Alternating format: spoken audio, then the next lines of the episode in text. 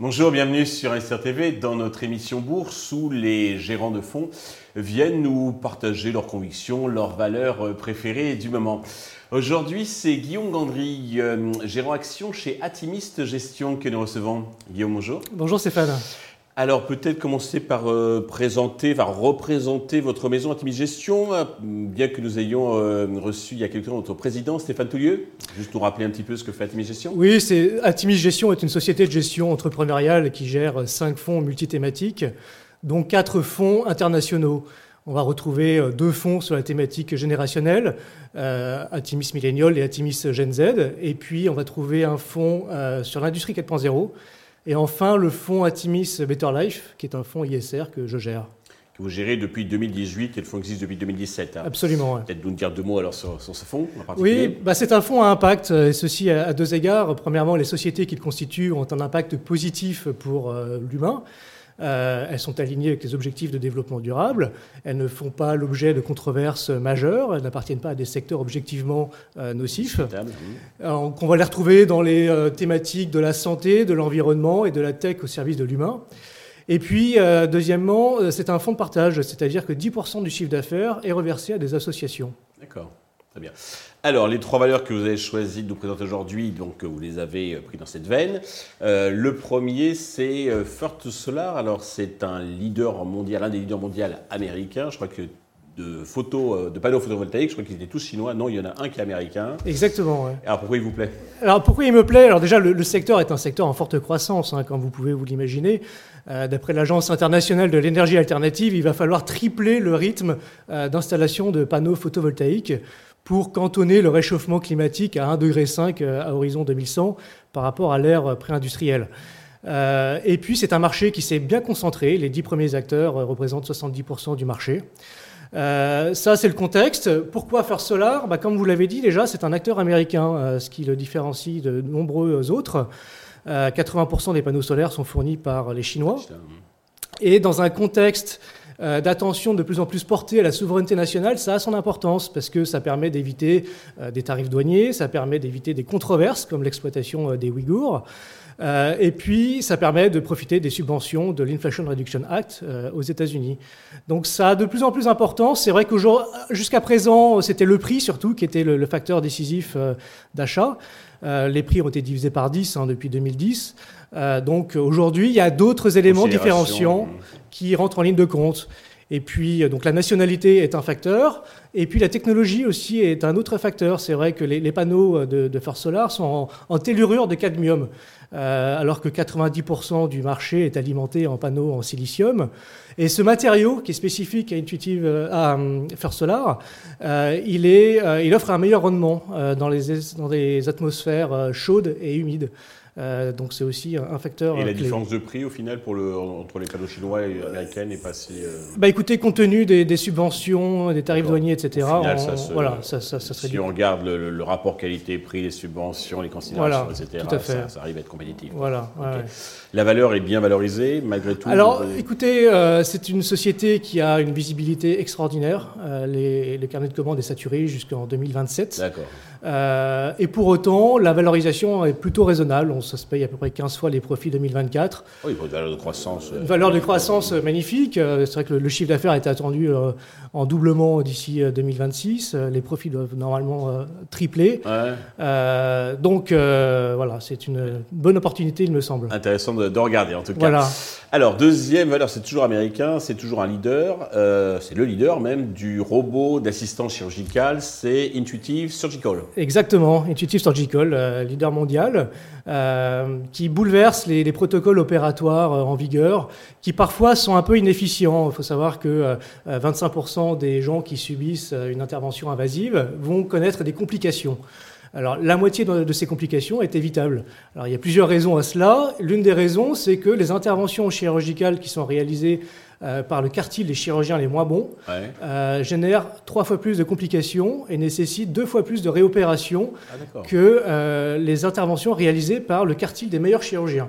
Donc ces robots chirurgicaux permettent de niveler le niveau des chirurgiens, permettent de réaliser également des opérations qui n'étaient pas possibles de réaliser jusque-là, et donc au bénéfice des patients et au bénéfice des systèmes de santé. Ça fait, ça fait réaliser des économies. Euh, donc le marché est un marché qui est encore un peu, euh, un peu petit, ça fait 7-8 milliards de, dollars euh, de, taille de marché. c'est un marché oligopolistique avec Intuitive Surgical qui est le leader quasiment incontesté avec 85% de, parts de marché à peu près. C'est lui qui a acheté un français, je crois, j'ai plus son nom en tête. Mais... Oui, alors il a, il a consolidé un petit peu son, son marché effectivement. Mais euh, voilà, les deux, autres acteurs sont euh, Medtronic et Johnson Johnson, qui sont plutôt en phase de lancement de, produits. D'accord. Euh, voilà, et c'est un acteur qui a des, barrières à l'entrée qui sont considérables, qui sont évidemment techniques, puisque les robots qui sortent bah, sont le fruit de deux à trois décennies de recherche et développement. les applications sont de plus en plus larges, de plus en plus complexes. À la base, c'était pour l'ablation de la vésicule biliaire et aujourd'hui ils servent à des opérations euh, colorectales, l'ablation euh, de la prostate, de l'utérus et, autres réjouissances. Euh, donc voilà, c'est, techniquement c'est, vraiment très impressionnant. des barrières à l'entrée qui sont réglementaires. et les deux concurrents que j'ai cités en savent quelque chose puisqu'ils ont eu maille à partir avec la FDA qui a retardé la commercialisation de, de leurs robots. Euh, et puis euh, les, chirurgiens, euh, il faut évangéliser les, chirurgiens, ça prend beaucoup de temps. les chirurgiens ont investi beaucoup de temps pour se familiariser, se former sur ces robots-là. donc ça, c'est un acquis. les, les c'est plutôt un temps de formation où ils sont rétifs à, se, être assistés ou pas? Au contraire, ils voient l'intérêt le, Non, non, ils voient, ils voient clairement un intérêt. Mmh. et puis les, les, 8000 robots qui sont déjà en circulation bah, constituent une base significative sur lesquelles vous allez commercialiser des ustensiles. Euh, des services. Euh, donc ça aussi, c'est un acquis. Et puis, euh, voilà, il y a des nouveaux robots qui vont sortir et qui sont très, très prometteurs. De bonnes raisons de regarder également donc cette valeur intuitive sur Voilà. Troisième et dernière valeur, c'est un Allemand cette fois, c'est NetMedcheck. Alors, ils œuvrent dans le BIM. La BIM, c'est la modélisation des constructions des bâtiments. Exactement acteur allemand, euh, le, pure player principal du, marché. Euh, c'est vrai que c'est une, une, société qui propose des maquettes numériques à destination des acteurs du bâtiment. Euh, afin d'optimiser les phases de conception, construction et gestion des bâtiments. Donc ça permet à l'ensemble des corps de métier de collaborer autour d'une base commune afin de, gagner du temps et puis d'économiser des ressources. Et puis ensuite de gérer le bâtiment. Hein. C'est pas que la construction puisque ça sert ensuite dans, sa vie. C'est l'ensemble de, mmh. de, la vie du bâtiment effectivement. Il faut savoir que le bâtiment, c'est un secteur qui est déjà très gros, hein, c'est à peu près 15% du PIB euh, mondial. Et puis, c'est un secteur qui est très euh, inefficient. Euh, il y a à peu près 30% des matières premières qui sont gâchées. Il y a 40% des constructions qui coûtent plus cher que prévu. Et 90% des projets qui sont livrés plus tard que prévu. Et puis c'est un secteur qui a une empreinte carbone qui est très importante. 30 hein. à 40% des émissions de CO2 euh, sont liées au bâtiment. Mhm. Euh, et le BIM permet de corriger un petit peu de Absolument, absolument. Et c'est une problématique qui va prendre de l'ampleur parce qu'on va, on va construire l'équivalent d'une ville comme New York tous les mois au cours des 40 prochaines années dans le monde. Euh, et donc c'est une problématique qui va aller crescendo et les maquettes de, numériques permettent effectivement de gagner en, en inefficience c'est d'autant plus important que les normes de construction bah, sont toujours plus draconiennes, euh, les coûts de construction sont toujours plus élevés, on le sait euh, particulièrement actuellement. Euh, et, donc c'est très prometteur. Le, marché il est très émietté, mais comme je le disais, Nemetschek c'est le, leader, le premier pure player. Et qui, dont les, solutions sont souvent leader mondial. Euh, que ce soit sur la conception ou euh, la construction. Euh, elles sont sans arrêt enrichies par les efforts de recherche et développement du groupe, qui représente 22% du chiffre d'affaires, donc c'est très important. Et puis par des acquisitions. Hein. Le, groupe a réalisé une vingtaine d'acquisitions au cours des 40 dernières années. ce qui lui permet aujourd'hui d'avoir voilà, 10% de part de marché sur la conception, par exemple. Euh, voilà, donc un chiffre d'affaires qui est en, très nette progression, 14% euh, de croissance organique depuis 2015, et un chiffre d'affaires qui, est, récurrent euh, à hauteur de 60%. C'est coté à Francfort, voilà. et donc le nom c'est NetMedcheck, j'articule bien parce que c'est pas évident à retrouver. parfait. D'une manière plus globale, comment voyez-vous les perspectives sur les prochains mois des marchés? Écoutez, les marchés sont préoccupés actuellement par le plafond de la dette américaine Et moment. l'incapacité des démocrates et des républicains à se mettre d'accord. c'est vrai. En général, c'est un peu un suspense, sans suspense, qu'on sait très bien. Oui, c'est ce qu'on dit, c'est ce qu'on pense. Jusqu'au jour. C'est ce que pensaient les marchés jusqu'à il y a quelques jours, et c'est vrai qu'ils n'en prenaient pas tellement ombrage. pour autant, la politique américaine n'a jamais été aussi polarisée, donc je me méfie quand même de, de, cet optimisme qui prévalait jusqu'à il y a quelques temps.